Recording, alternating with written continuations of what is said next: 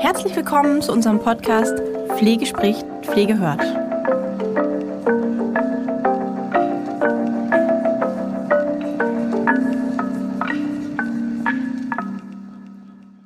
Hey und herzlich willkommen zu einer weiteren und neuen Folge Ask Holger. Und natürlich ähm, begrüße ich unseren Pflegeexperten Holger. Herzlich willkommen. Hallo Christian, ich grüße dich und ich grüße auch unsere zahlreichen Zuhörer und Zuhörerinnen. Ja, und es werden immer mehr und es freut mich umso mehr, dass äh, unser Format, wir sehen das ja an den Fragen, ja, dass das immer mehr Beliebtheit ähm, generiert und viel mehr Zuhörer ähm, auch uns Fragen schicken und das sind auch immer Fragen, die, die wir ähm, so insgesamt, äh, also sie sind so vielfältig, ne? Und das macht immer Spaß, die dann zu lesen. Und deswegen haben wir heute gesagt, wir nehmen mal nicht nur ähm, drei Fragen, sondern es ist noch eine vierte mit dabei, weil die, glaube ich, für viele auch nochmal interessant sein kann. Und das ist ein, ein kurzer Verweis. Die stellen wir ganz äh, am Ende an die Frage. Und die ersten drei Fragen, glaube ich, sind auch von Bekannten ähm, Podcast-Hörern. Also sie waren schon auch häufiger mit bei uns im, in der einen oder anderen Folge dabei. Ich glaube sogar, ähm, dass wir eine Frage haben, wo wir erst ein Coaching machen durften. Also ja, das ist, ähm, es ist einfach toll, dass wir so auch ja, so treue Hörer haben, ne? Ja, ich kriege das ja auf meinem äh, Account bei Instagram auch mit, dass die Leute das liken, wenn ihr das veröffentlicht. Also da kriege ich ja auch ständig immer Rückmeldungen und die sind durchweg positiv. Das freut mich sehr. Genau, also ähm, es ist auch ähm, vielleicht für die für alle neue für alle neuen Hörer, wenn ihr jetzt zum aller, allerersten Mal eine Folge Ask Holger hört. Ähm, wir machen das jetzt schon eine ganze Weile, lange, weit über ein Jahr, kommt jeden, kommt jeden Monat an einem Samstag eine neue Folge Ask Holger. Das Format ist so, dass ähm, wir auf unseren sozialen Kanälen immer dazu aufrufen, hey, stellt uns doch einfach mal Fragen, die, ihr, die euch gerade bewegen, wo ihr gerade vielleicht äh, äh, nicht genau wisst oder ihr habt was gehört und wollt das einfach irgendwie nochmal äh, näher beleuchtet haben. Und äh, wir nehmen die Frage auf und Holger kriegt die natürlich im Vorfeld. Und ähm, recherchiert im Internet, immer sehr, sehr aufwendig. Also nochmal dafür natürlich auch vielen, vielen Dank, dass du dir da immer so eine Mühe machst und ähm, da auch äh, vorrecherchierst und schaust und ähm, dann hier ähm, ja, Rede und Antwort stehst, ne? Ja, ich mache das aber gerne. Ich äh, bin zwar schon etwas älter, aber ich finde, das ist ein ganz tolles Format, diese Podcast. Ich habe auch für mich selbst einige Podcasts, die ich abonniert habe nicht nur aus der Pflege, auch aus anderen Interessengebieten und finde, das ist eine tolle Möglichkeit, da äh, entweder Wissen zu erlangen, Unterhaltung zu bringen und so weiter. Also von daher macht mir das sehr viel Spaß, Christian. Ja, und sonst haben wir ja häufig, wir kriegen das ja in unseren Kursen mit, ob das jetzt äh, im virtuellen Klassenzimmer ist oder in den Schulungszentren, ja, da ähm, kommen das, sind das so Pausengespräche oder Gespräche, die jetzt bei dem Thema, wenn wir jetzt zum Beispiel die PDL ähm, Weiterbildung sehen. Ne? Da habt ihr sicherlich auch sehr, sehr viele Fragen, die ihr, die ihr dann im Unterricht äh, irgendwie auch durchgeht. Und das bleibt dann natürlich in dem Rahmen, ja, so. Und äh, hier haben wir die Chance, das einfach einer breiten Masse einfach auch äh, zugänglich zu machen. Und das finde ich einfach so genial an dem Format Podcast. Deswegen machen wir das auch immer so äh, so, so jeden Monat und ähm, das ist ja auch nicht, nicht einfach mal so gemacht. Das ist halt auch, da ist auch Arbeit, steckt viel Arbeit drin, ja. Ähm, also für alle, wir, wir, wir stellen fest, dass das natürlich irgendwie auch ein Medium ist, was, was die letzten zwei Jahre auch stark im Kommen war und auch für die, für jede Pflegeeinrichtung irgendwie ein Kommunikationskanal ist, ne? Ja, ganz genau, Christian. Und ähm, genau, also ist es so, dass wir die Fragen nehmen und dann circa zehn Minuten. Also, na klar, ein, die eine oder andere Frage ist dann schneller abgehandelt, wie jetzt zum Beispiel die vierte Frage, die wir, die wir heute mit einstreuen. Aber am Ende ist unsere Hausmarke irgendwo zehn Minuten. Und in den zehn Minuten wollen wir also die Frage aufnehmen und wollen so ein paar Impulse geben. Ja? Ähm, das heißt, wenn ihr den Podcast jetzt hört und stellt fest, oh, das waren zwei, drei wirklich sehr, sehr wertvolle äh, Informationen auch, ja. Ähm, wir packen natürlich immer auch noch mal ein paar Links in die Show Notes, ne? Ähm, so dass ihr, dass ihr da auch die Quellen nachvollziehen könnt, ja. Äh, viel ist natürlich aber auch äh, aus der Erfahrung von, von, von dir, Holger, ne? Und du, du bist ja auch da sozusagen äh, kontinuierlich ne, äh, am, am Lernen, am Lesen und zu schauen, was da alles irgendwie gerade neu ist. Ne? Und ähm, ich weiß, wir hatten beim Letz-, bei der letzten Podcast-Folge auch noch was versprochen. Da ging es um die, um die, ähm, um die Intensivpflege im Speziellen, was sich anhand dieser ähm, Personal, äh, nee, nicht, nicht Intensivpflege, sondern ähm, Personalverordnung, die neue generell ab 1.7. Ja, richtig, genau. Ne? Das, das, das, das ist noch, das ist noch äh, To-Do sozusagen. Ne? Da, da wollten wir in dieser Folge irgendwie nochmal mit drauf eingehen. Das hatte ich jetzt in der Vorbereitung der Folge irgendwie ähm, tatsächlich nicht mit reingegeben. Ähm, da werden wir vielleicht Ich denke, einen Sonderpodcast machen zu dem Thema, Christian, weil da gibt es sehr viel drüber zu sagen, denke ich. Das genau. bewegt die Teilnehmer, gerade bei euch, wenn ich in den Leitungskursen unterrichte oder auch bei meinen anderen Kunden, dass die Leitungskräfte mich immer wieder darauf ansprechen, weil einfach da auch zu wenig Wissen vorhanden ist. Genau. Von Fakten her. Genau, das wollte ich, das wollte ich nämlich gerade vorschlagen, dass wir eine einzelne Folge, Sonderfolge machen zu dem Thema. Ja. Ähm, und das dann auch ein bisschen sozusagen ausschmücken. Genau, das war auch meine Idee, Christian. Siehst du, zwei dumme, ein Gedanke, ne? Ja, und wir werden die auch zeitnah einen Termin finden, dass wir das machen. Und dann werden wir den sehr zeitnah nach dieser Folge ähm, auch veröffentlichen, sodass wir da, ähm, ja, dass wir da äh, sehr, sehr äh, zeitnah euch noch vor dem 1.7. auch mit Informationen versorgen. Ja. Ähm, dann, und bevor wir reinstarten, will ich noch eine, ein wichtiges Datum für alle Podcast-Hörer äh, euch mitteilen. Und zwar am 17.06. Ja, das wird jetzt auch nochmal in unserem Kundenmagazin thematisiert werden. Am 17.06. haben wir ein Promi gewonnen. Wir hatten in der letzten Ask Holger-Folge auch schon leicht angeteasert, ähm, dass es äh, schon ein Promi auch ist. Ne? Und die ähm, Lisa Ruchnewitz, die den Podcast in den Shows ähm, hauptsächlich als Host auch be begleitet, hat gemeinsam mit unserer ähm, Bildungsreferentin, der Dana Geiken, ähm, den, den ähm, Gerald Hüther interviewt äh, zu dem Thema Würde. Und ich durfte dadurch, dass ich die ähm, Podcasts natürlich ähm, äh, streue und äh, mit begleite sozusagen, durfte ich schon mal reinhören. Und ich kann euch versprechen, der Tag 17.06. ist, äh, solltet ihr euch sehr, sehr, ähm, sehr, sehr groß im Kalender anstreichen oder einfach unseren ähm, Podcast-Kanal hier, ähm, egal wo ihr ihn jetzt hört, auf Spotify oder Apple Music und was es nicht alles gibt, ähm, einfach abonnieren. Ähm, ihr könnt euch uns auch mal bewerten, was ihr vom Podcast insgesamt haltet. Und ähm, wir freuen uns natürlich immer über Feedback. Und am 17.06., ja, also diese Podcast-Folge kommt jetzt vor dem 17.06. raus. Und ähm, ihr solltet euch den 17.06. also ganz fett im Kalender anstreichen. Und danach, ja, kommen wir dann mit der Folge zum, zu dem Thema, ähm, die, was wir gerade gesagt haben. Personalbemessungsgrundlage, die neue. Genau, die Personalbemessungsgrundlage. Okay, dann lass uns reinstarten. Gerne. Ähm, und zwar ähm, fragt die Marie, ja, äh, wie kann ich meine Kollegen für eine frühzeitige Palliativbehandlung sensibilisieren? Ja, Marie, da gibt es im Grunde genommen nur eine Antwort dazu.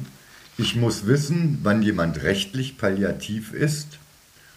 Und dann, wenn ich weiß, was das für den Betroffenen und für mich als Pflegekraft bedeutet, äh, dann gibt es da kein Wenn und Aber, dann muss das in die Wege geleitet werden. Weil Palliativ ist wichtig, rechtzeitig zu beginnen. Dann, wenn der Arzt sagt, ich kann dem Menschen nicht mehr helfen, der wird irgendwann an dieser Krankheit an diesem Leiden versterben, weil wenn der Tod nah ist, habe ich oft genug leider erlebt, ein Karzinom mit Metastasen in der Klinik, auf dem Klinikgelände ist ein Hospiz, wird verlegt, in dem Moment, wo er ausgeladen werden soll, verstirbt er. Das hat nichts mehr mit Palliativpflege zu tun. Warum? Erstmal habe ich Vorteile, wenn jemand äh, palliativ ist, also definiert vom Arzt, oder wenn es um die spezialisierte ambulante Palliativversorgung äh, geht, die ja auch im Altenheim erfolgen kann von externen ausgebildeten äh, Fachschwestern, die den Palliativkurs, die Zusatzausbildung haben, habe ich erstmal mit den Ärzten weniger Probleme, weil die fallen nicht ins Budget rein. Da kann er, ich nehme mal ein Beispiel, zum Beispiel äh, Actip, den Fentanyl-Lolli verschreiben, der sonst pro Lolli um die 5 Euro kostet. Das ist den Ärzten bei normalen Patienten zu teuer. Das ist aber etwas, was innerhalb von drei bis vier Minuten sofort eine Schmerzlinderung bewirkt. Das ist also für die Schmerzpatienten wichtig. Dann habe ich rechtlich, sind wir ja als Pflege, egal ob ambulant oder stationär, immer auch ja unter Aufsicht, sprich Qualitätssicherung durch die Kassen, durch den medizinischen Dienst, durch die Heimaufsicht. Und wenn ich dann irgendetwas nicht mache, ist das sehr schwierig, den zu verkaufen. Ist jemand palliativ, kann ich einfach sagen, der wollte das nicht mehr. Und dann ist das in Ordnung. Palliativpatienten werden nicht geprüft. Das heißt, die kommen in keine Qualitätsprüfung rein. Die haben ihre Ruhe davor. Ich habe mehr Zeit und mehr Möglichkeiten, weil ich kann mir Unterstützung als Altenheim oder als ambulanter Pflegedienst ins Boot holen durch diese SAPV. Das sind ganz andere Möglichkeiten. Die Krankenkassen machen kein Theater, wenn es noch um irgendwelche teuren Dinge geht, die man für die Pflege des Menschen braucht. Und was für mich am allerwichtigsten ist, ich respektiere alle Wünsche der Betroffenen. Wir haben das erlebt im Bekanntenkreis, da ist vor einigen Jahren der Vater verstorben mit 89 Jahren. Der war im Krankenhaus, ist nach Hause gekommen zum Sterben. Er war SAPV, aber wurde nicht in Anspruch genommen. Meine Frau, ich und noch eine andere pensionierte Krankenschwester von der Uni Göttingen aus seinem Bekanntenkreis haben dort die Versorgung mit der Familie vorgenommen. Der hat einen Dekubitus am Po gehabt und der hat wortwörtlich gesagt, er war nicht dement. Er hat gesagt, an meinen Arsch, entschuldigt bitte den Ausdruck, kommt mir keiner mehr. Ich höre schon meine Glocken läuten. Das haben wir dokumentiert. Als die äh, Palliativkoordinatorin kam von unserem Netzwerk, hat sie das dokumentiert, dass er selber entscheidet, ob und was er zulässt. Und es war alles in Ordnung. Als er verstorben war, waren wir nicht da. Ich war auf Schulung, meine Frau war auf Schulung, die Krankenschwester war gerade in England. Haben die Angehörigen den Notarzt angerufen wegen der Todesfeststellung. Der hat unklare Todesursache draufgeschrieben, da kam die Kriminalpolizei und hat dann sich ihn angeguckt. Da war er schon zurechtgemacht, alles. Hat ihn wieder ausgezogen bzw. ausziehen lassen, hat das gesehen, was ist das? Und da haben die gezeigt, die Dokumentation, vom Palliativdienst, alles klar, in Ordnung. War alles in Ordnung, haben sich entschuldigt dafür, das wäre ihre Aufgabe, weil der Arzt eben das Kreuz an der falschen Stelle gemacht hat. Also mit 89 darf man heute nicht mehr sterben, dann könnte ja jemand nachgeholfen haben, aber egal. Das heißt, die Würde des Menschen hat ja auch damit zu tun, dass man Wünsche respektiert. Wir haben das gemacht. Und natürlich war der Dekubitus größer geworden eine Woche lang nur auf dem Rücken gelegen, ne? weil er wollte nicht positioniert werden, gar nichts. Und wenn ich das den Leuten sage, dass wir ja für die Menschen da sind, ihre Wünsche respektieren und dass wir mehr Möglichkeiten haben im Altenheim oder ambulanten Pflegedienst, ist doch toll, wenn ich jemanden habe, der sich um die Schmerzmedikation oder andere Medikamente kümmert, der sich darum kümmert, dass vielleicht besondere andere Materialien, Hilfsmittel noch gebraucht werden. Die will noch mal in den Garten Pflegerollstuhl bestellen. Ist nicht so einfach mit der Genehmigung. Ist derjenige palliativ, in der Regel problemlos, am nächsten Tag ist das Ding spätestens da. Und das muss man den Leuten einfach klar machen, sobald wir wissen, der schafft es nicht mehr, die Krankheit wird zum Tode führen, der Arzt hat die therapeutischen Sachen eingestellt, macht nur noch Symptomlinderung, kann ich zum Arzt sagen, bitteschön, ich brauche die Palliativverordnung. Oder andersrum, wenn das nicht nötig ist, die spezialisierte ambulante Palliativversorgung, schreib bitte rein, dass er jetzt palliativ ist aus ärztlicher Sicht. Auch dann habe ich die gleichen Vorteile. Und wir müssen uns wirklich klar sein, wir pflegen nicht für andere, sondern wir pflegen Menschen, so wie sie es möchten. Und das hat was mit Würde zu tun. Und da freue ich mich, dass äh, Christian ihr den Herrn Hüter habt. Der ist ja da ganz toll in dem Thema drin. Ich kenne ihn. Ne? Und äh, der wird da mit Sicherheit auch was zu sagen. Und ich empfehle dir, Marie, hör dir den Podcast an. Vielleicht kriegst du da noch den einen oder anderen Tipp von jemandem, der da ganz eng in der Materie drin ist. Ich muss den Leuten sagen, wir haben es leichter und dem Menschen geht es besser, weil seine Wünsche können einfacher umgesetzt werden. Mehr möchte ich da gar nicht zu sagen. Und man kann ja mal reingucken, wann ist jemand palliativ in die Palliativverordnung, in die Gesetzgebung. Ne? Und das den Leuten mal zeigen. Jede unheilbare Krankheit, die nicht mehr, ich sage es mit einfachen Worten, äh, therapeutisch zur Heilung behandelt wird, wo nur noch Symptomlinderung gemacht hat, die in absehbarer Zeit, der Zeitraum spielt keine Rolle, es können auch neun Monate sein, äh, zum Tode führt. Ab da kann jemand palliativ werden, von der Definition her. Manchmal muss man das auch den Hausärzten sagen, die das auch anders sehen. Und es muss nicht eine onkologische Erkrankung sein, das kann auch jede andere chronische Krankheit sein, die zum Tode führt. Neurologische, ALS. Es können aber auch sogar die Herzinsuffizienz sein. Ne? Wenn die weiter fortschreitet, Medikamente nicht mehr ansprechen, der Arzt sagt, tut mir leid, da kann ich nicht mehr viel machen, machen wir ihm das oder ihr das Leben noch ein bisschen leichter, wir lindern die Symptome so weit wie es geht, dann ist das ein Grund, dass man sagt, Doktor, schreib mal bitte rein Palliativ. Und wenn denn besondere Symptomkomplexe sind, die der Pflege Probleme machen, lasse ich mir SAPV ausfüllen, die Bescheinigung, die Verordnung. Und dann kann ich mir extern Hilfe holen als Pflegedienst oder als Altenheim. Und dann funktioniert das auch.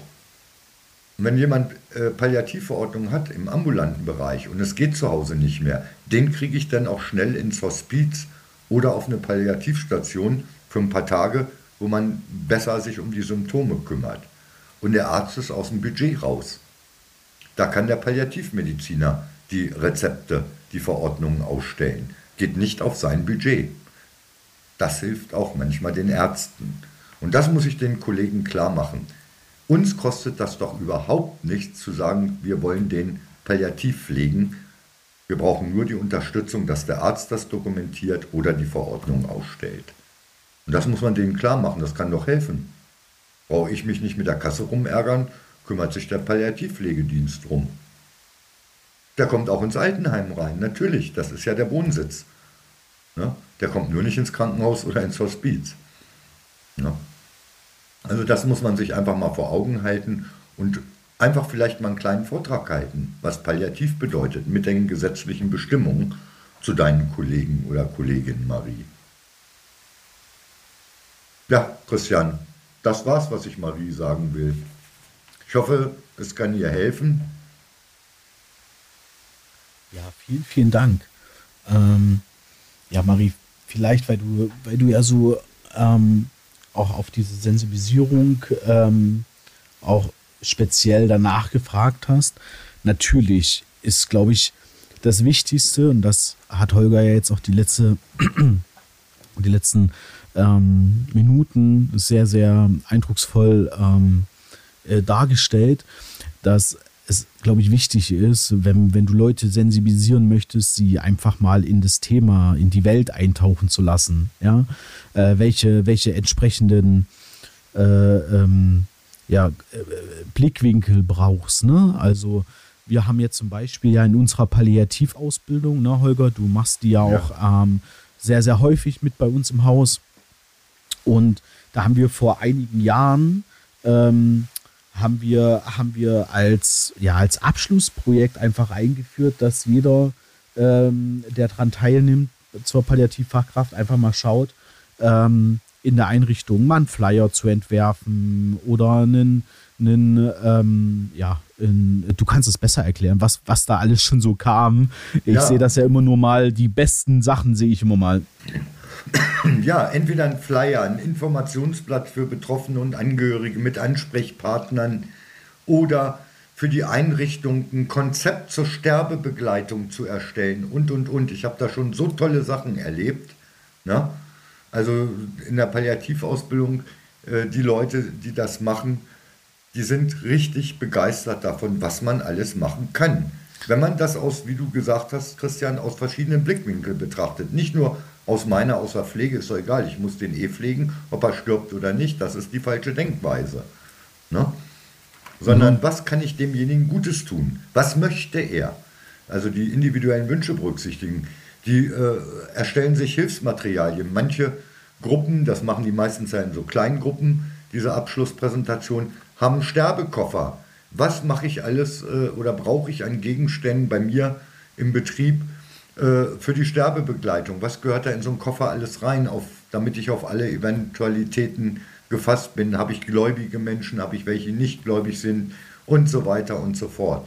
Ne, da, dass die so Koffer, in Anführungsstrichen Koffer, manche haben es in Kisten haben, oder ist jemand jetzt in der Sterbephase, was kann ich dem Gutes tun? Dann gucke ich einfach in meine Kiste rein, ich kenne den Menschen oder ich frage ihn, wenn er noch antworten kann und habe da ja Instrumente, äh, in Anführungsstrichen, Materialien drin, die helfen können, diesen Prozess des Lebensabschlusses besser zu bewältigen. Genau, genau. Und das Ziel ist ja auch ein Stückchen weit, ähm, genau das, eben in der Einrichtung da irgendwie was mit auf den Weg zu geben, was sie auch später mit verwenden können. Und Marie, genau. Warum habe ich das jetzt so explizit erwähnt? Hier wäre, wenn du selbst vielleicht Palliativfachkraft bist ähm, äh, oder äh, ihr in der Einrichtung Palliativfachkräfte habt, ja, dann sprich doch mal mit deiner PDL oder mit deiner Einrichtungsleitung. Ich weiß ja jetzt nicht genau, äh, in welchem ähm, Kontext äh, du gerade ähm, arbeitest. Ne? Ähm, sprich doch einfach mal an, ob, ob ihr nicht intern das mal zum Thema machen wollt. Vielleicht wollt ihr auch mal ein Projekt machen, wo ihr so einen Flyer als Einrichtung entwerft und damit, dass du dich mit deinen Kollegen da einfach zu dem Thema austauscht, sensibilisierst du sie natürlich auch. Ja? Oder was ist noch eine gute Möglichkeit? Ähm, ja, entsprechende, da, da gibt es ja auch einige äh, äh, ähm, sehr, sehr gute ähm, Fall, Fall ähm, äh, äh, Case Studies sozusagen, ne? also wo man einfach mal aufzeigt, ähm, wie, wie hat was funktioniert, aromatherapeutisch oder äh, ne? da, da gibt es ja unterschiedlichste genau. Sachen und das einfach mal in der Einrichtung thematisieren, einfach vielleicht auch häufiger thematisieren, ja. Ähm, wenn, wenn ihr dazu Interesse habt, ne, und du sagst, okay, das waren jetzt alles coole Ansätze, aber irgendwie fehlt mir dazu die, ähm, die Umsetzungsidee, ja, dann überhaupt kein Problem, ja. E-Mail schreiben. Genau, melde dich. gerne bereit, da dich weiter zu unterstützen, Marie. Genau, dann melde dich einfach. Ähm, auf, wir packen auch die E-Mail nochmal in die Show Notes. Das ist holger at ähm, höher-akademie.online und dann geben wir dir da ein paar Hinweise oder natürlich, klar, ähm, das ist jetzt Werbung in eigener Sache, aber wir machen das eben in unserer Palliativausbildung, ja. Ähm, dann sprich mit deiner PDL, wenn, wenn ihr da ein paar Kollegen seid und ihr wollt das wirklich angreifen, das Thema, dann können wir das einmal sozusagen in unseren offenen Kursen, im Schulungscenter ähm, oder eben auch als Inhouse mal umsetzen. Ja, dann ähm, wenn da einfach Interesse besteht, dann mail uns an oder ruf einfach bei, unseren, bei unserem Kundenbetreuer-Team an. Ähm, die äh, können euch dann entsprechend die, die Angebote eben mit rüberschicken. Ne? Klar ist, wenn du an uns mailst, ne, an, an die E-Mail-Adresse aus der Shownote, das ist natürlich völlig kostenfrei. Ja? Ähm, da gibt es nichts. Ne? Äh, wenn ihr aber eine Inhouse-Weiterbildung oder so äh, in, ins Auge fassen wollt, dann würden ähm, eben Gebühren entstehen. So, ne? Aber melde dich einfach, wenn, da, wenn du dazu irgendwie nochmal äh, irgendwie mehr wissen willst oder so, ne? Ja, wir machen ja auch teilweise Tagesschulungen zu dem Thema für die Mitarbeiter. Auch die kann man anfragen. Ja, klar. Also die Tagesschulungen sind sogar so individuell, dass wir eine Erwartungsabfrage ähm, nach der Buchung machen. Ja, also ihr gebt einfach bloß das Thema an, ähm, frühzeitige Sensibilisierung äh, der Mitarbeiter zum Thema Palliativversorgung oder so, ja. Und dann machen wir eine Erwartungsabfrage. Das sind ein paar Fragen. Das ist nichts Aufwendiges, eine PDF, ne? eine, eine, eine DIN A4-Seite. Und da schreibt er einfach ran, was soll sich danach verändert haben. Und ähm, wir äh, gehen dann eben auch mit, mit der Erwartungsabfrage mit den Experten, mit unseren Dozenten ins Gespräch, wie jetzt zum Beispiel mit Holger und würden sagen, hey, ähm, was, wie können wir es umsetzen? Wie viel, ne, ihr sagt dann, ob ihr vier Stunden, sechs Stunden, acht Stunden unterrichten wollt. Ne? Und wir klären dann ab, wie sieht die Agenda aus. Und dann ähm, schicken wir den Dozenten zu euch ins Haus oder machen das dann quasi ähm, äh, online. Ne? Das, ist auch eine Möglichkeit, äh, mit mehreren Leuten das dann online zu machen. Und dann ähm, übernehmen wir das sozusagen. Ne? Und ähm, dazu können unsere Kundenbetreuer natürlich äh, auch sehr detailliert Auskunft geben. Ne? Da ruft einfach äh, in der Zentrale an. Ne? Das ist die ähm, Telefonnummer 034 93 515 und dann die 6 und die 0. Und dann werdet ihr äh, entsprechend eurer Postleitzahl an einen Kundenbetreuer äh, weitergeleitet und da ähm, könnt ihr euch dann eure Fragen auch stellen. Ja? Genau. Äh, Werbung beendet.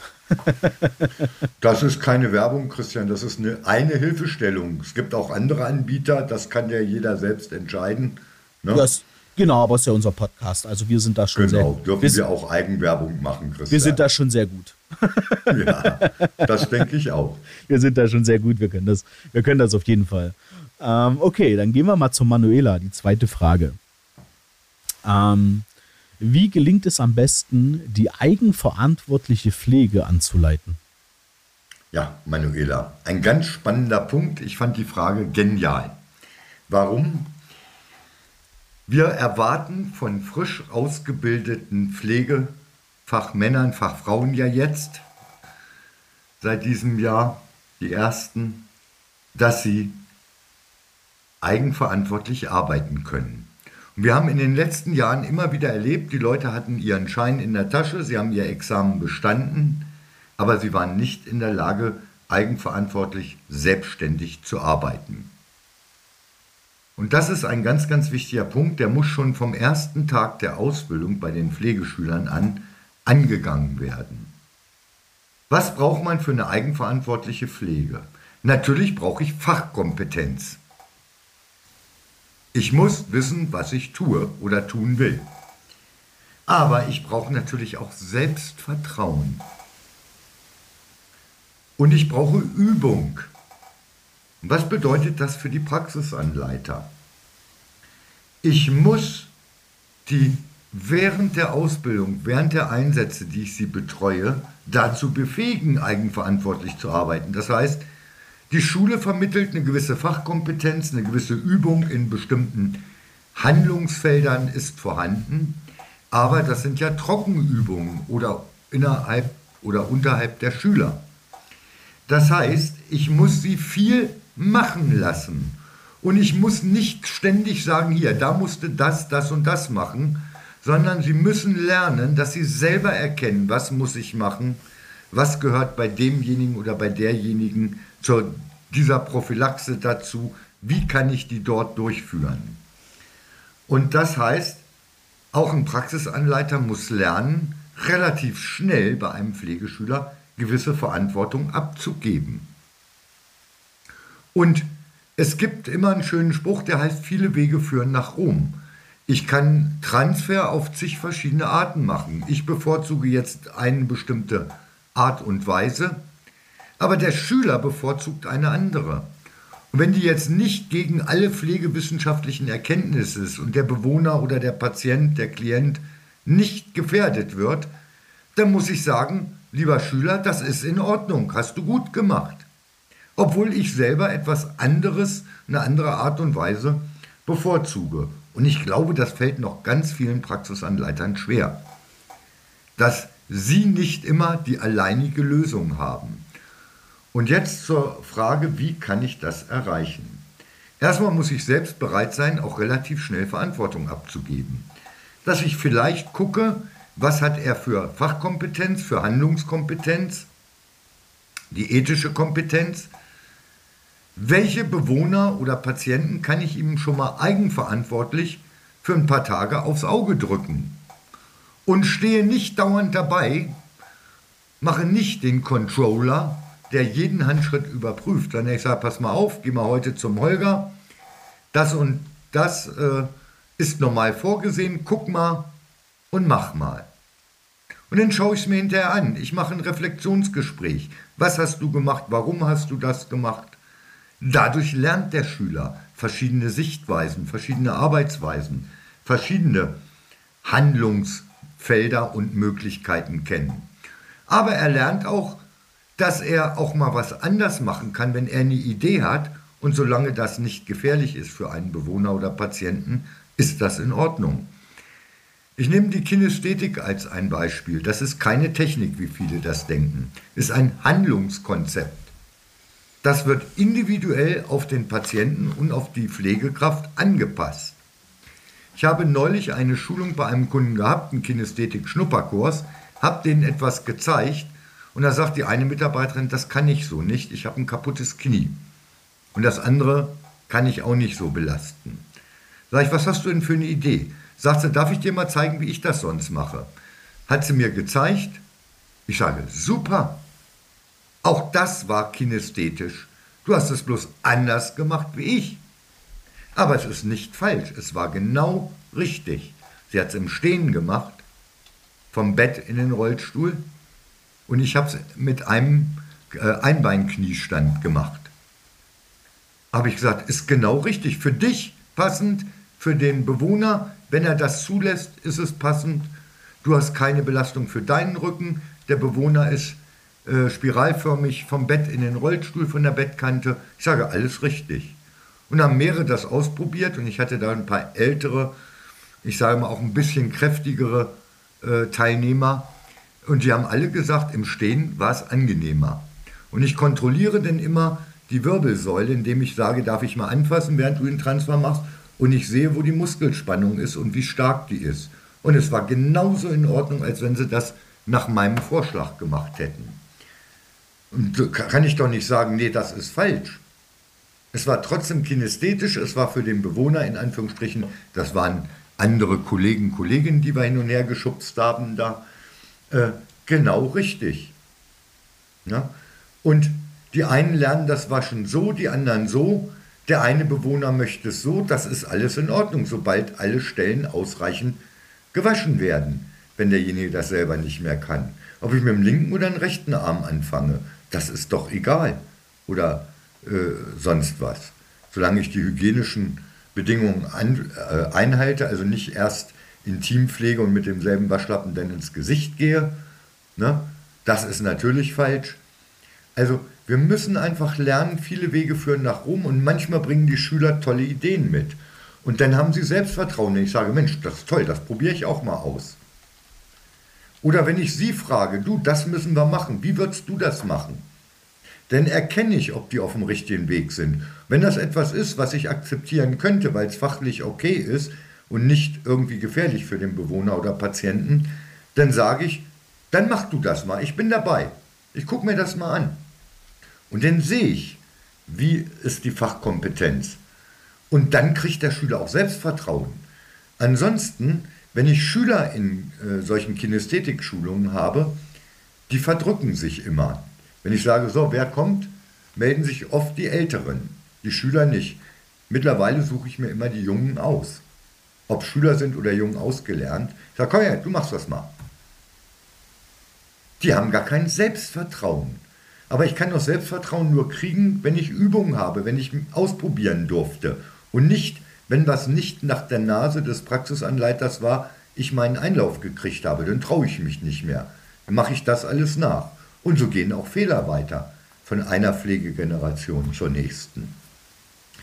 Also da musst du lernen, Eigenverantwortung denen zu ermöglichen, sprich du gibst Verantwortung ab als Praxisanleiter. Wenn du dir sicher bist, das gibt nichts Gefährliches, lass sie auch mal ganz alleine das machen, ohne dass jemand dabei ist. Dann lässt du dir sagen, was sie gemacht haben, guckst, ist der Bewohner zufrieden, ist das fachlich nicht zu beanstanden und dann sagt man, ist in Ordnung, ich hätte es anders gemacht, aber ist auch gut.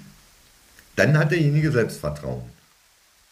Und das fehlt den vielen jungen Pflegekräften nach der Ausbildung.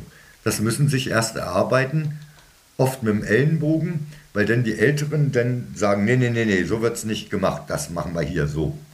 Und das ist ein ganz großer Fehler.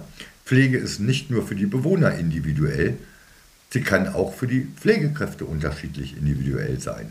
Solange der Bewohner es toleriert, Hygiene eingehalten wird, keine Gefahr ist, und es pflegewissenschaftlich auch in Ordnung ist. Ich kann Verbände so oder so machen, das ist egal, solange der Zweck, das Ziel erreicht wird.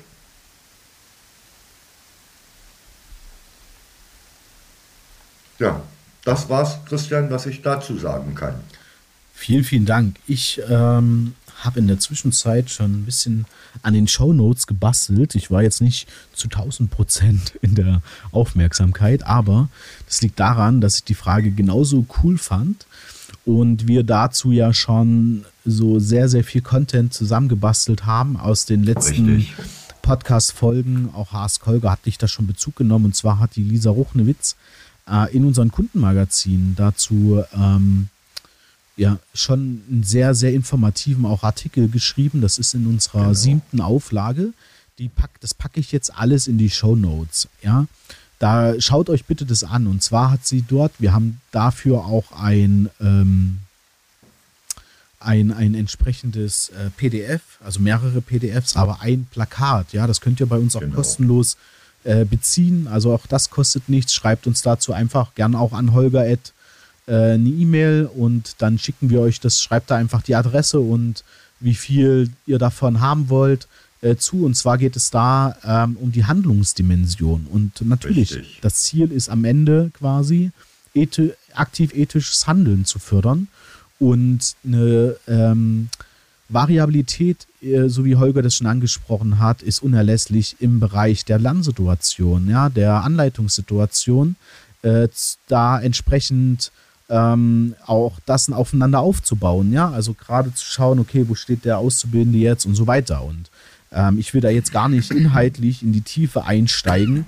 sondern ich will euch einfach nur auf die Show Notes verweisen und nehmt euch bitte die Zeit, ja, und äh, schaut euch die Anleitungsmethoden an. Da haben wir jetzt schon drei von 16 Anleitungsmethoden. Ähm, äh, äh, in die Kundenmagazine. Jetzt demnächst kommt auch das nächste Kundenmagazin. Da wird noch keine neue Einleitungs Anleitungssituation oder Methode mit dabei sein, aber in der übernächsten, äh, im August äh, ähm, erscheinenden Auflage, da wird wieder eine weitere Methode drin sein. Ja? Ähm, also, äh, schaut bitte da rein. In den Show Notes ist das alles verlinkt. Ja. Ähm, genau, das hätte ich dazu. Und dann haben wir ähm, eine Frage von der Wiebke. Die Wiebke ist uns äh, ist eine sehr treue Hörerin und stellt auch immer fleißig Fragen. Und natürlich haben wir dann immer bei den ganzen, bei der Vielzahl an Fragen auch irgendwie immer den Impuls gern, der Wiebke, weil sie sich auch da immer so engagiert bei uns hier im Podcast, dass wir sie einfach mit reinnehmen. Deswegen heute auch vier Fragen. Ähm, also, Wiebke, deine Frage. Ähm, ich arbeite als stellvertretende PDL in einem ambulanten Intensivpflegedienst. Welche Weiterbildung ist für diese Position sinnvoller? Verantwortliche Pflegefachkraft ähm, oder Fach, Fachwirt im Sozial- und Gesundheitswesen. Ich darf mir davon nämlich eine aussuchen und brauche Rat eines Experten. Ja, liebe Wiebke, dein Name war mir auch bekannt. Ich gehe davon aus, dass das die ist, die uns schon ein paar Mal Fragen gestellt hat. Ist im Grunde genommen eine schwere Frage. Es hängt ein bisschen von dir und deinen Zukunftsideen ab.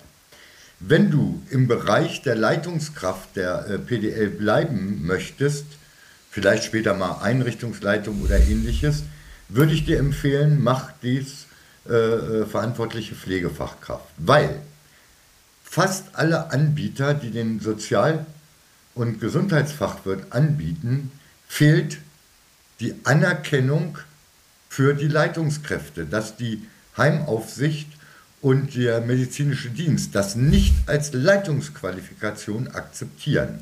Es gibt welche, die haben ein integriertes Modul PDL, aber da bin ich immer ganz entsetzt, Christian, ich darf jetzt auch mal über Geld reden, was das kostet. Dann mache ich beides, das ist billiger, als wenn ich eins mache, äh, äh Fachwirt und dann äh, und das Modul PDL draufsattle, ist es günstiger, ich mache den normalen Fachwirt und mache die PDL. Das hat meine Preisrecherche ergeben. Ne? Weil die Anerkennung äh, der Berufsverbände und der äh, Kostenträger des Fachwirtes für eine Leitungskraft äh, im Pflegebereich ist fast nie gegeben. Wenn du im Leitungsbereich bleiben willst, Wiebke, und willst auch mal vielleicht nicht nur Stellvertretung, sondern richtig PDL werden, dann brauchst du das, diese verantwortliche Pflegefachkraft. Na? Wenn du aber sagst, ich möchte vielleicht was ganz anderes im Gesundheitswesen später machen, oder du willst gleich statt PDL in die Heimleitung gehen, dann ist es so, die Heimleitung braucht natürlich umfangreiche rechtliche und sozialrechtliche Kenntnisse und betriebswirtschaftliche. Und das ist sehr ausführlich in dem Fachwirt Sozialgesundheitswesen äh, Thema. Bei allen Anbietern, die ich kenne. Das sind einige.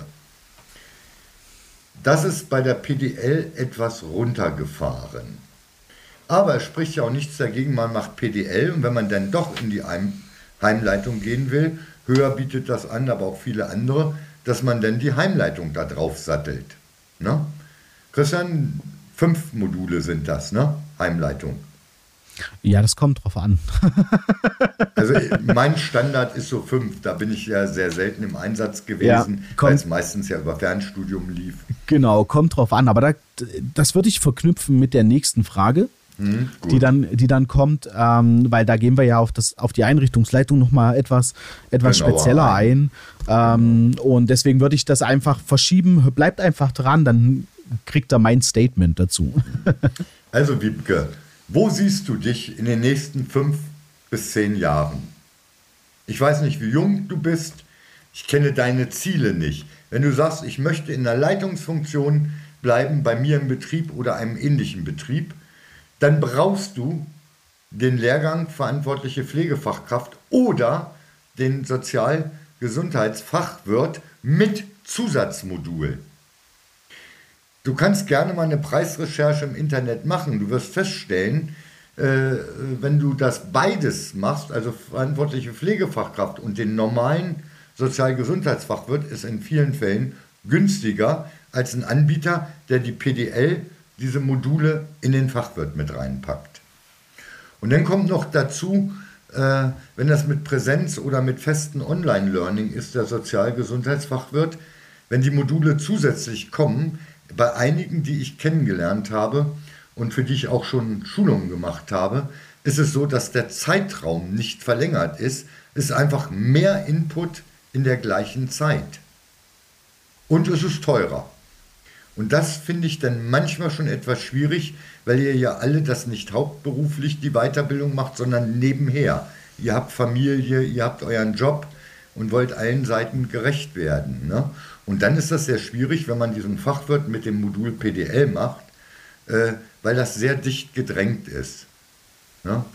Und da würde ich dir empfehlen, mach doch einfach die verantwortliche Pflegefachkraft, dann kannst du bei dir jederzeit Leitungsfunktionen übernehmen.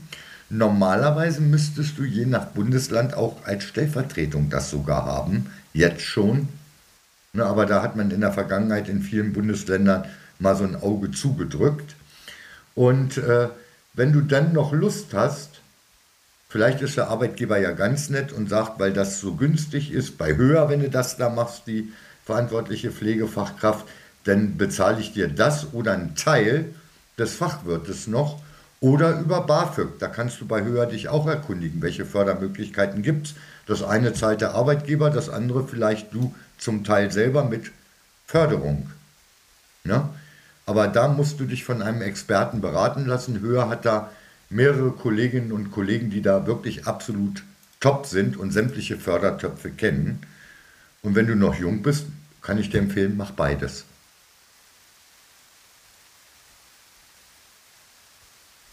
Ja, sehr gut. Ähm, ähm, ich würde, ich würde, ich habe mir gerade überlegt, ich will doch nicht komplett warten, bis, ähm, äh, bis die nächste Frage gestellt ist.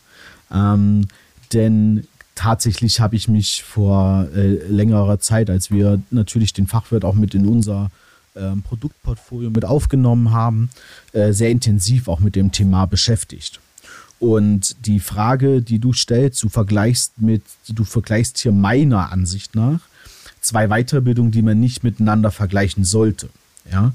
Ähm, denn die verantwortliche Pflegefachkraft, das ist wichtig zu wissen, äh, ich muss Pflegefachkraft sein, ähm, damit ich die Weiterbildung machen kann. Das heißt, ähm, sie ist immer noch sehr ähm, auf die Pflege bezogen. Ja, das heißt, wir haben da auch Module drin, die ganz klar Pflegeorganisation heißen, die Pflegewissen heißen, ja, die auch sinnvoll und, und äh, in vielen, Bu also laut SGB 11 natürlich auch zwingend erforderlich sind und auch bei jeder PDL-Qualifizierung ähm, in, in jedem Bundesland äh, auch erforderlich sind. Ja?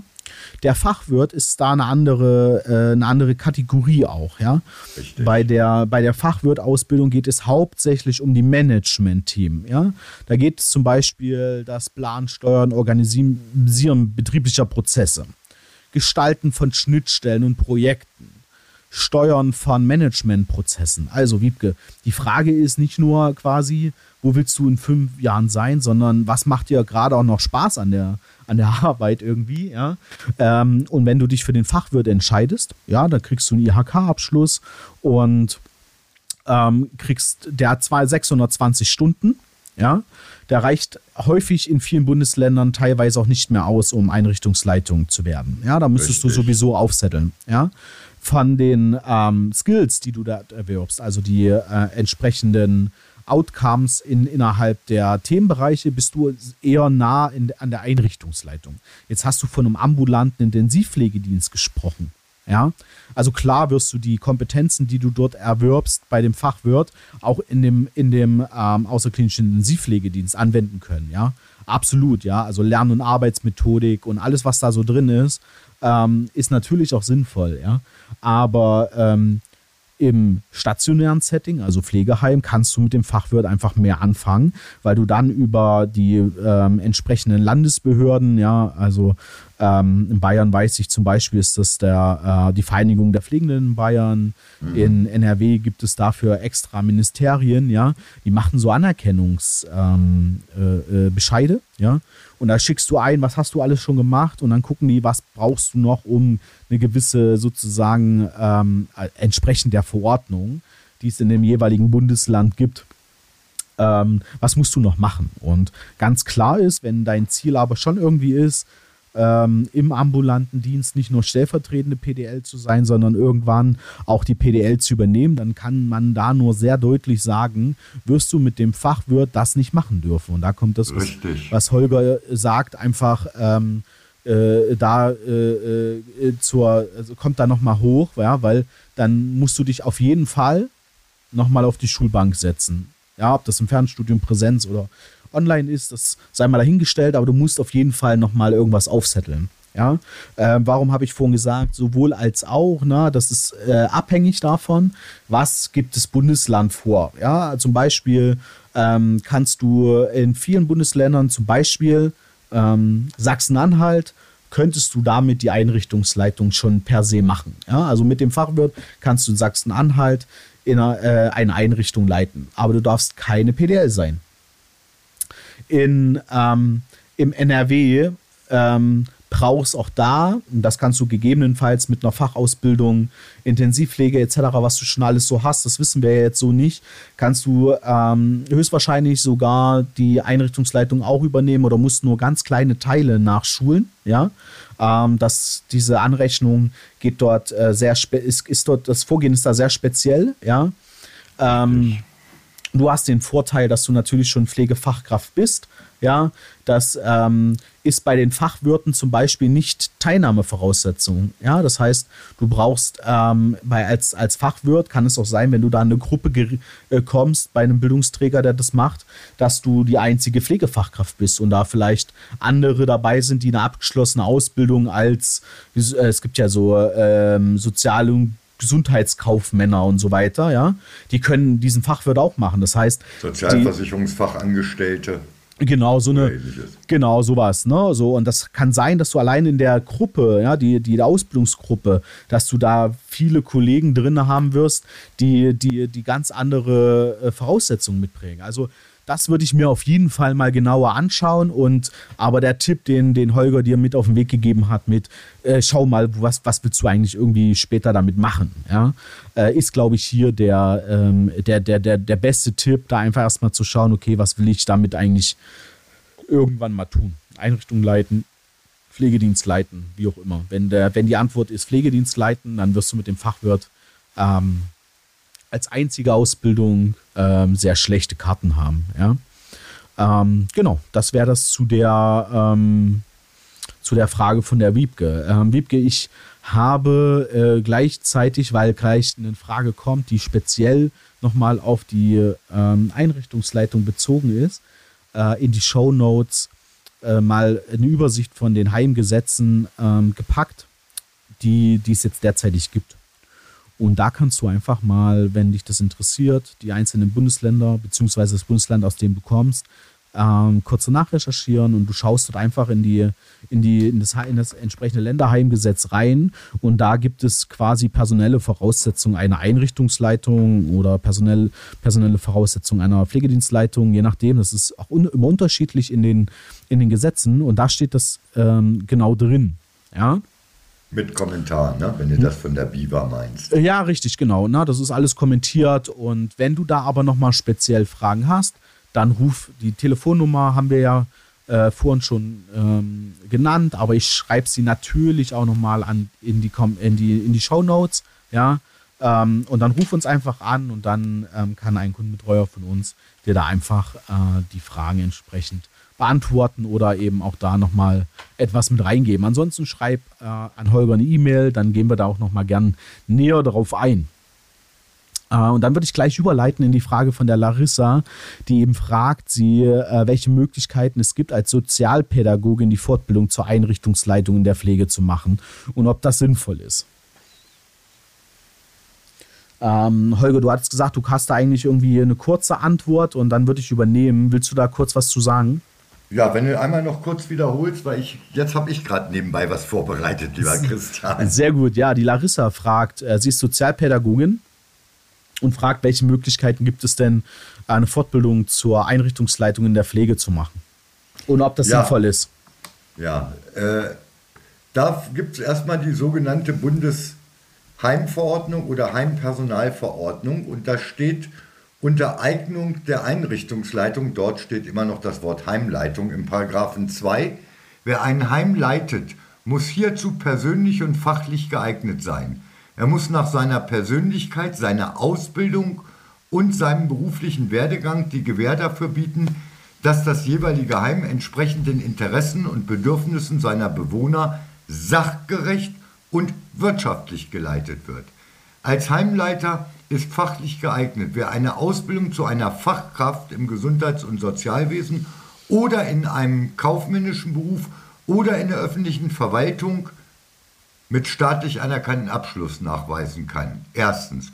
Und zweitens mindestens zweijährige hauptberufliche Tätigkeit in einem Heim oder in einer vergleichbaren Einrichtung, die weiteren für die Leitung des Heimes erforderlichen Kenntnisse und Fähigkeiten erworben hat.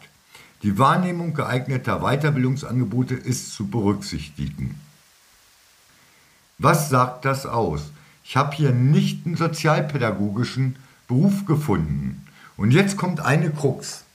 Wie wir schon erfahren haben, auch von Christian eben, haben die Bundesländer unterschiedliche Regelungen. Und in Niedersachsen zählt zu einer Fachkraft zum Beispiel auch Logopäden, Ergotherapeuten, Heilerziehungspfleger und so weiter. Und Sozialpädagogen, Sozialarbeiter und so weiter. Und in Niedersachsen, das weiß ich, würdest du, wenn du eine zweijährige hauptberufliche Tätigkeit hast und hast dort die nötigen Kenntnisse und Fähigkeiten erworben, Heimleitung machen können. Ich weiß, in anderen Bundesländern würden die sagen Nein. Und das ist die Schwierigkeit bei deiner Frage. Ich kenne zwei äh, deiner Ausbildung, die in Niedersachsen Einrichtungsleitungen sind. Ne? Die haben allerdings, die eine hat sogar bei Höher äh, da eine Weiterbildung vor etlichen Jahren gemacht zur Einrichtungsleitung. Das hat Niedersachsen dann anerkannt. Und die kam auch aus dem sozialen Beruf, so wie du. Das ist der, die große Krux. Das heißt, du musst gucken, in welcher Region, in welchem Bundesland du arbeitest und ich würde da einfach mal nachfragen bei den Behörden. Ich weiß nicht, Christian, ob da bei der BIWA auch was zugeschrieben ist. Absolut. In der äh, Unterlage, die du reingesetzt hast. Absolut. Ähm, willst du noch mal kurz was zu, zu der Sinnhaftigkeit? Sie fragt ja auch, ist es sinnvoll als Sozialpädagogin? Ja, sinnvoll. Ich finde, das ist keine schlechte Idee. Äh, ich muss gestehen, das hat auch einen ganz bestimmten Grund, dass ich das so sage. Ich erlebe in den letzten Jahren immer mehr, dass entweder nur das Wirtschaftliche in der Leitungsebene im Vordergrund steht. Das sind denn die Betriebswirtschaftler, die Kaufleute, die dort Leitungskraft sind. Und bei denen, wo die Pflege, also ehemalige Pflegefachkräfte, Einrichtungsleitung sind, die Pflege. Und jetzt kommt für mich in einem Pflegeeinrichtung, in einer stationären, gibt es für mich nur ein Team. Und dazu gehören die Betreuungskräfte dazu. Ich habe heute wieder, morgen bin ich da auch wieder, eine Schulung gemacht, Betreuungskräfte-Refresh-Kurs. Und ich habe mitbekommen, wie schlimm das dort im Haus ist. Die Betreuung ist nichts. Alles, die Pflege kriegt alles, die Betreuung kriegt nichts. Ich kenne die Einrichtungsleitung, die war dort vorher PDL, die kommt aus der Pflege. Und die Leitung vom Sozialdienst, eine junge Dame, äh, die ist ähm, Ergotherapeutin, kann sich nicht durchsetzen. Ich habe heute zum Feierabend zehn Minuten Gespräch mit der Einrichtungsleitung gemacht. Ohne Namen zu nennen, habe ich gesagt, dass die Betreuungskräfte sehr unzufrieden sind. Da wird das nicht beschafft, da wird das nicht erlaubt da muss ein Programm durchgeführt werden, obwohl derjenige da sich nicht sicher drin fühlt, die Betreuungskraft. Vielleicht würde das mal helfen, wenn man da Leute aus dem sozialen Bereich hat. Dass man da eine Gleichberechtigung kriegt, weil das sind genauso wertvolle Mitarbeiter, die Betreuungskräfte, wie die Pflegekräfte, wie die äh, Hauswirtschaft, Küche, Verwaltung und so weiter. Das ist in vielen Einrichtungen aus meiner Sicht leider eine Unsitte geworden. Entweder kaufmännisch, rein kaufmännisch orientierte Führung, die Menschen sind egal, oder wenn pflegerische Führung auch ist, fallen die Betreuungskräfte runter. Und das kann es irgendwo nicht sein. Und da braucht man jemanden, das kann aber jeder andere auch, das kann auch ein Kaufmann oder ein äh, BWLer, das kann eine Pflegekraft, genauso wie jemand, der aus dem sozialen Beruf kommt, äh, dafür sorgen, dass das alles gleich ist. Weil sie arbeiten alle zum gleichen Ziel hin, nämlich Bewohner Lebensfreude, Gesundheit möglichst vermitteln und alles äh, übernehmen, was sie selbst nicht mehr können. Ne? Deshalb sage ich, ich finde das schon sinnvoll, wenn das Leute gibt, wenn dir diese Arbeit Spaß machen würde, dass du auch betriebswirtschaftlich Verantwortung übernimmst, dass du auch äh, ja, alle gleich behandeln musst, dass, wie zum Beispiel Fortbildung. Ich habe bei einem großen Kunden, Christian Weiß, glaube ich, wen ich meine, den Namen nenne ich jetzt nicht, erlebt, die haben Budgets gehabt für Fortbildung. Im Oktober hat man gemerkt, dass es alle, aber die Betreuungskräfte hatten noch nicht ihren Refresh-Kurs. Bisschen schlecht, ne? Ja, die Pflege hat sich das Geld, weil die äh, Leitung aus der Pflege kam und dann nagerissen hat gesagt, hier, da könnt ihr Schulungen machen. Ne?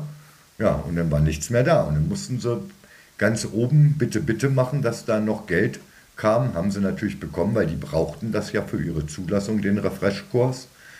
Also das sind Sachen, solange du dich in der Lage fühlst, ne, auch wirtschaftlich und alle Bereiche zu fördern und zu leiten, mithilfe einer PDL natürlich für die Pflege, weil da fehlt dir dann die Fachkompetenz. Warum nicht? Genau, also absolut. Ähm, auch da ist, glaube ich, nochmal der Hinweis, ähm, was, also klar, es gibt ja zum Beispiel auch, ähm, du hast ja die speziell auch für die Pflege gefragt, es gibt ja dann noch die Eingliederungshilfe, wo das absolut kein Problem darstellen sollte, da eine Einrichtung zu genau. leiten. Ne? So, du musst ja. ja einen speziellen Grund haben, warum du explizit für die Pflege fragst und die Sinnhaftigkeit ähm, kannst natürlich kannst du natürlich aus deiner Motivation heraus, warum äh, du das dann gern machen würdest. Na, das ist jetzt schwierig von unserer Seite aus, da irgendwie zu sagen, das wäre jetzt also eine Wertung vorzunehmen. Ja, also von daher können wir da nur dir ein paar Impulse geben. Und es ist tatsächlich seit 2009 so, ja, dass der Gesetzgeber eben gesagt hat, hey, äh, bitte, äh, liebe, liebe, Bundesländer, ne, Föderalismus kennen wir, ob finden wir cool oder nicht cool, das möchte ich jetzt nicht äh, thematisieren, dann, dann wird die Podcast-Folge zu lang. Ja, ich wollte eine kurze Antwort geben. Ähm, und also 2009 hat also der Gesetzgeber mit, äh, hat also ein Gesetz geschaffen und damit die Länder beauftragt, eben einzelne. Also ähm, Holger hat ja gerade aus dem Bundesheimgesetz ähm, zitiert und äh, eben mit 2009 äh, sollten die Länder eigene ähm, Personalverordnungen, Landesheimgesetze etc. Die heißen unterschiedlich, deshalb habe ich euch die entsprechenden ähm, äh, die, die Links zu, den, zu, der, zu einer Übersicht mal in die Shownotes gepackt. Schaut euch, klickt euch da durch. Und ähm, Larissa, du müsstest einfach gern mal in das Bundesland schauen, wo du eine Einrichtung in der Pflege übernehmen willst, ob das geht. Ja? Ähm, da gehst du eben genau auch den Part durch, äh, personelle Voraussetzungen an die Leitung. Und da wirst du dann ähm, auch sehen, ist es machbar oder ähm, es gibt Bundesländer eben, da ist es nicht zulässig, ähm, Einrichtungsleitung zu werden, egal wie, wie umfangreich äh, deine Weiterbildung sein wird. Es gibt aber auch Bundesländer, da ist das also überhaupt kein Problem, wie Holger zum Beispiel Niedersachsen schon gesagt hat. Das ist jetzt nicht pauschal beantwortbar an der Stelle und es würde einfach zu weit führen und ähm, würde das 10-Minuten-Limit einfach sprengen äh, jetzt einzelne Gesetze sozusagen nochmal anzuschauen und zu zitieren. Also von daher guck gerne in den Link oder ruf bei uns einfach an. Unsere Kundenbetreuer ähm, sind dazu ausgebildet, äh, das sich anzuschauen und ähm, haben, wir haben natürlich nochmal eine eigene Bildungsabteilung, die sich dann einfach darum kümmert, äh, um da mal zu schauen, was, was fehlt dir noch oder wo, in welchen Bundesländern würde es gehen. Ja.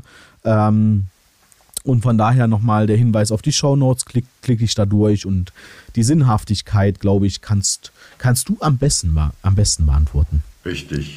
Von Spiegel stellen und beantworten. Wir an sich haben natürlich ein Interesse daran, dass, dass die Pflege viele für, gute Führungskräfte für sich gewinnt. Das heißt, wenn du eine super Führungskraft bist, wovon ich jetzt einfach mal grundsätzlich ausgehe, ähm, dann ja, sehen wir das als sinnhaft an, ja, weil die Führungskräfte die Führungskräfte in der Pflege brauchen äh, äh, oder anders, die Pflegekräfte, die Einrichtung brauchen gute Führungskräfte. Und ähm, von daher würden wir erstmal die Sinnhaftigkeit mit Ja beantworten. Genau kannst das nur du sagen, ja? Genau, also ähm, das waren die vier Fragen, die wir heute sehr, sehr ausführlich beantwortet haben und ähm, sind jetzt auf ja, eine Stunde Zeit gekommen für die Podcast-Folge. Das war eine sehr, sehr informative Podcast-Folge. Freut mich. Wir, können, wir konnten euch jetzt mit einigen Links und Querverweisen, Zitaten auch, ähm, Quellen, äh, äh, das, das, das untermauern und wir hoffen einfach, dass ihr die letzten 60 Minuten ja, ähm, sehr, sehr viele Informationen für euch mitnehmen konntet. Ja, Schreibt uns einfach auch sehr, sehr gern mal, wenn ihr das jetzt gerade auf Instagram seht oder so, unter, unterhalb der Folge in den Kommentare, was für euch so das beste Learning war, wo ihr sagt, boah, das hatte ich so noch nicht auf dem Schirm. Vielen, vielen Dank für die, für die Beantwortung, ja. Ähm, gebt uns auch super gern konstruktive Kritik, irgendwie Feedback ist super wichtig.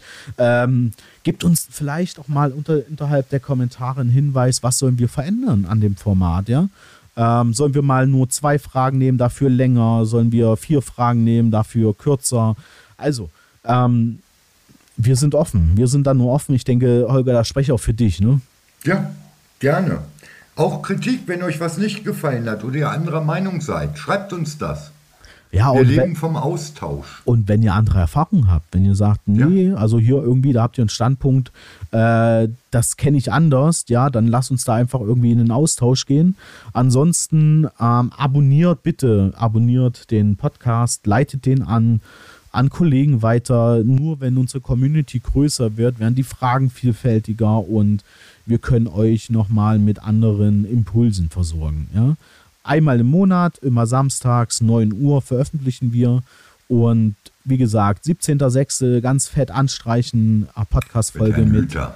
mit Gerald Hüther und eine Woche später, also 24.06. anstreichen. Da gibt es die Sonderfolge mit mir und Holger zu dem Thema Personalbemessung. Ne? In diesem, Ja. Entschuldigung, Christian.